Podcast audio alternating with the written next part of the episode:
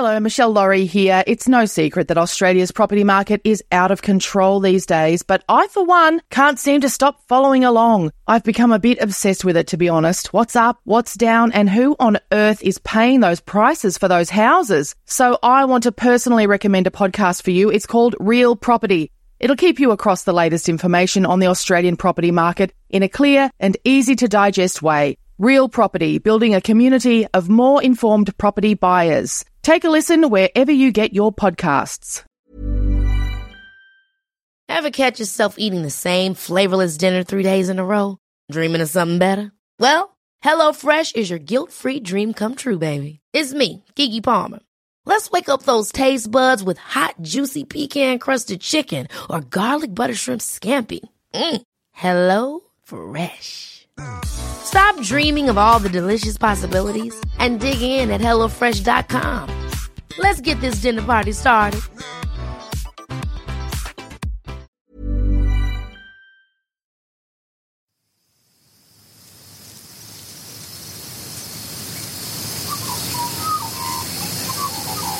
The producers of this podcast recognize the traditional owners of the land on which it's recorded.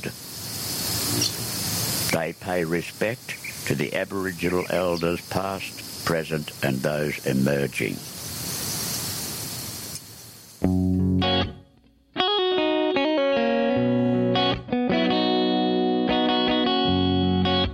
Most people are born into a world where their parents love them, where there is a sense of security, where they feel that everything is good with the world. Why shouldn't it be? They're loved, they're nurtured, they're protected.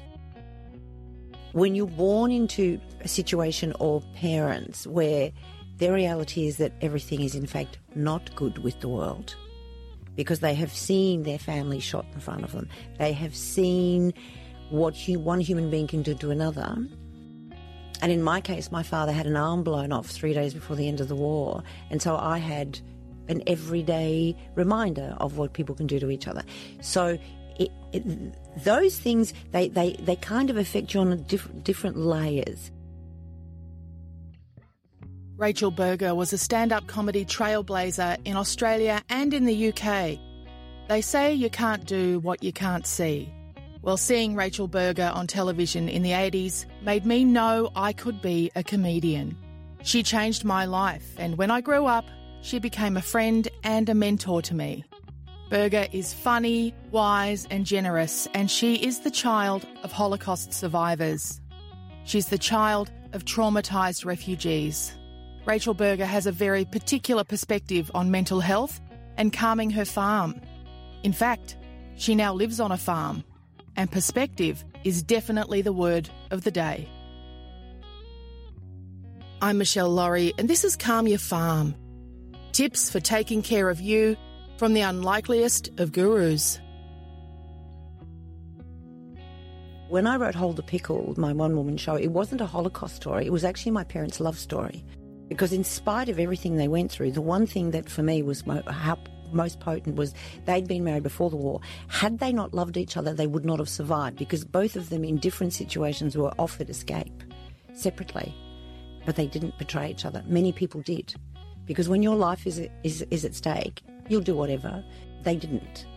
For me, the core of the story was two things. One, in this in this atmosphere of profound betrayal and survival, you you are completely connected, committed love will do anything for the person you love.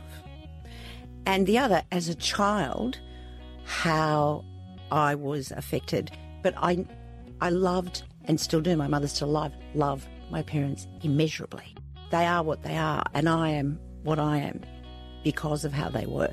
I've talked to so many people, refugees here and asylum seekers that you know have, have managed to get out of detention It's the same. Doesn't matter where you're from, what age. It is something about seeing that the world can be very bad. However, it's also seeing that it can be indescribably good because all you need is one person to do one thing.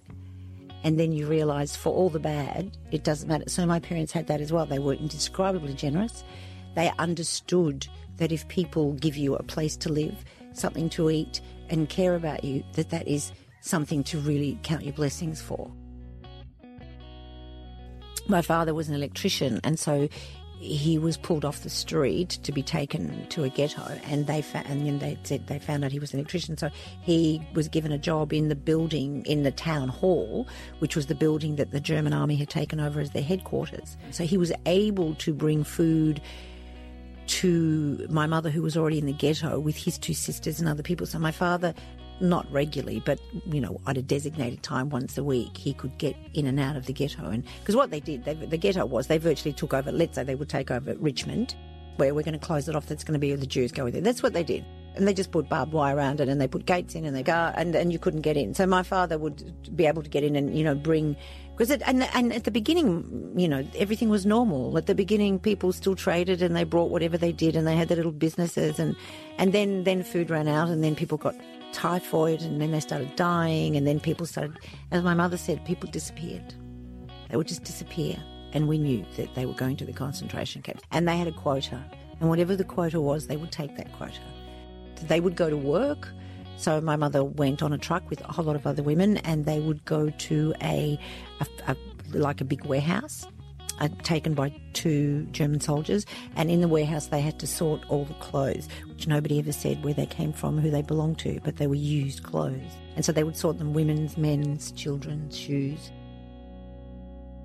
A lot of things about my parents I never understood, but I could feel it, you know, around the, the, the corners of my mouth and deep in the sockets of my eyes. I felt like I had been captured, that they were the products of being in, captured, and and and they treated me the way their captors had treated them because that's all they knew, you know. So I think that you just you become a person in order to survive. You you your brain begins to adapt. And so you go in line, you get your bowl of soup, you you file the, you know, you you put you do those shoes, you just do whatever. Well, she never, they never said they were dead children's shoes. Everybody knew, but nobody ever said because it was a job and you just went day to day. And there also, look, there's been a lot of books written. Bruno Bettelheim, Primo Levi are two people that come to mind, both of whom were Holocaust survivors, wrote a lot about it. Both of them academics, both of them in the end killed themselves. Who wrote about the process? I mean, I think Bruno Levi's Primo Levi's book, I think if, if I am a man, I think is the title. Mm-hmm. Um, you know, talks about the process of how a person you just you, you kind of break down till you become that captured person. There were only two places in Melbourne where you that were first of all that were open on a Sunday illegally. In both cases, the police were given baksheesh to keep away in Carlton and in St Kilda, right? Yeah. So that, they were those two areas, but also they were the only two places where Europeans could come, mm-hmm. basically, particularly in the fifties and sixties, to find who was still alive. I remember being a little girl and and um, uh, seeing more than once somebody walking past someone and then turning back and saying, Murray? Murray Finkelstein? Is that you, Murray? And they hadn't seen each other since the war. Two people who didn't know whether they were alive or, or dead or whatever. And I'd see it again and again, and then there'd be this embrace that was, you know, all the all the pain and everything they'd gone through would come out in this place, and then they would find each other. So it was a place where people could could come, you know, to find each other to eat. Because the other thing that often people forget is that when you come to a place and you've left everything that you know, your history, your your childhood memories, often a lot of belongings, your family, in war or not in war, but especially in war where you've had to escape. One of the things you look for when you get to the new place is the ingredients for food. Mm-hmm. Because when you smell your own ingredients, you feel that you are at home. So, Carlton, uh, Acland Street were places that people go to to find cheesecake, you know, chopped liver, yeah. gefilte fish, rye bread, things that you could. And they weren't just Jews; they were Eastern European people, as Carlton had the Italians and other areas had the Greeks. I've had to ask my mother. My father died quite a long time ago. He died in 1984. Uh, Um, but in the years since, I've spent a lot of time with my mother, and it's been wonderful. It's been what? it's been not wonderful. It's a stupid word. It's been a gift because I don't think there's anything that my mother hasn't told me, and I've asked some pretty tough questions. You know, all sorts of questions. How did she feel? They actually hid in a in a cupboard under some stairs in the basement of a building, and the um, the entry that, that you know was like a the door of it was about, you know, three foot by three foot or something. I said, How did you get in? And she just got on the floor and crawled in. She never left that basement. She came out of the hole, but she never left the basement for 13 months. He would go out at night to try to find food and stuff. They'd come out of it during the day, but at night they both hid. And then and then Nazis did come and they did find them. So the so the going to the country is for me, well actually going to raw bush is really about allowing who I really am to flourish as opposed to who I was kind of the person that was that was the product of these two parents who has been diligent, who has been reliable, who has been disciplined, who has delivered, who's been on time, who has at every cost delivered because that's what you needed to do. That was the right thing to do. And she's worn herself out and gone, you know what? What, what, like, who, when do I start? Who, what, what do I want? But I think there's a point where you think, okay, what do I actually want? And it's, it, and it's really about nature, regardless of my background. It just really, it feeds me. It feeds me a great, on, on all levels. Mm. So, uh, and my father was the same. My father used to go on long drives to the country. Once I started putting notes down of what I wanted, it just manifested. It was in, I'm that child of the 70s. Mm-hmm. You know, I, if somebody had said in 1972, go up a mountain, shove a watermelon up your ass, I would have done it.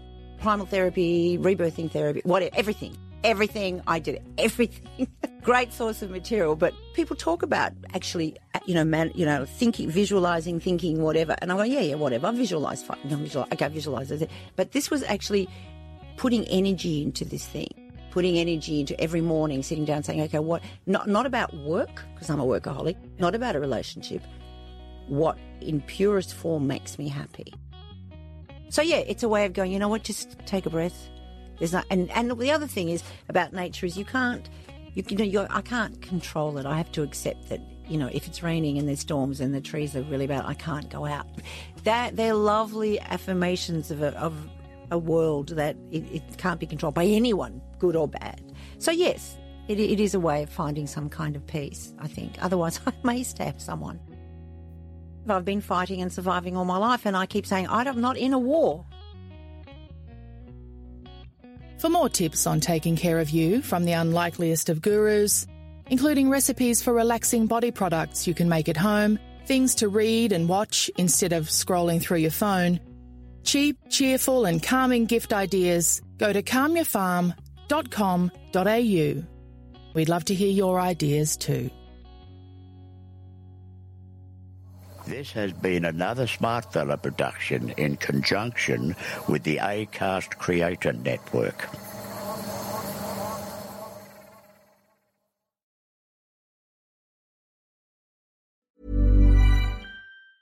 Ever catch yourself eating the same flavorless dinner three days in a row? Dreaming of something better? Well, HelloFresh is your guilt free dream come true, baby. It's me, Keke Palmer. Let's wake up those taste buds with hot, juicy pecan crusted chicken or garlic butter shrimp scampi. Mm. Hello Fresh.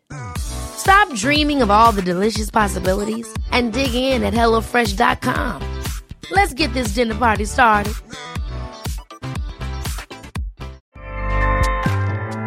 ACAST powers the world's best podcasts. Here's a show that we recommend. The Real Housewives is a guilty pleasure for most, but if you're looking to not feel guilty about that pleasure, tune in to Everything Iconic with me, Danny Pellegrino, where I break down all the messy moments and behind the scenes antics of Bravo's popular franchise. And on Everything Iconic, I also interview celebrity guests like Kelly Ripa, Keke Palmer, Drew Barrymore, Cameron Diaz, and more about their guilty pleasures, their past work, and so much more. So if you're pop culture obsessed and find yourself watching way too much reality TV like me, tune in to Everything Iconic with Danny Pellegrino wherever you listen to podcasts. ACAST helps creators launch, grow, and monetize their podcasts everywhere. ACAST.com.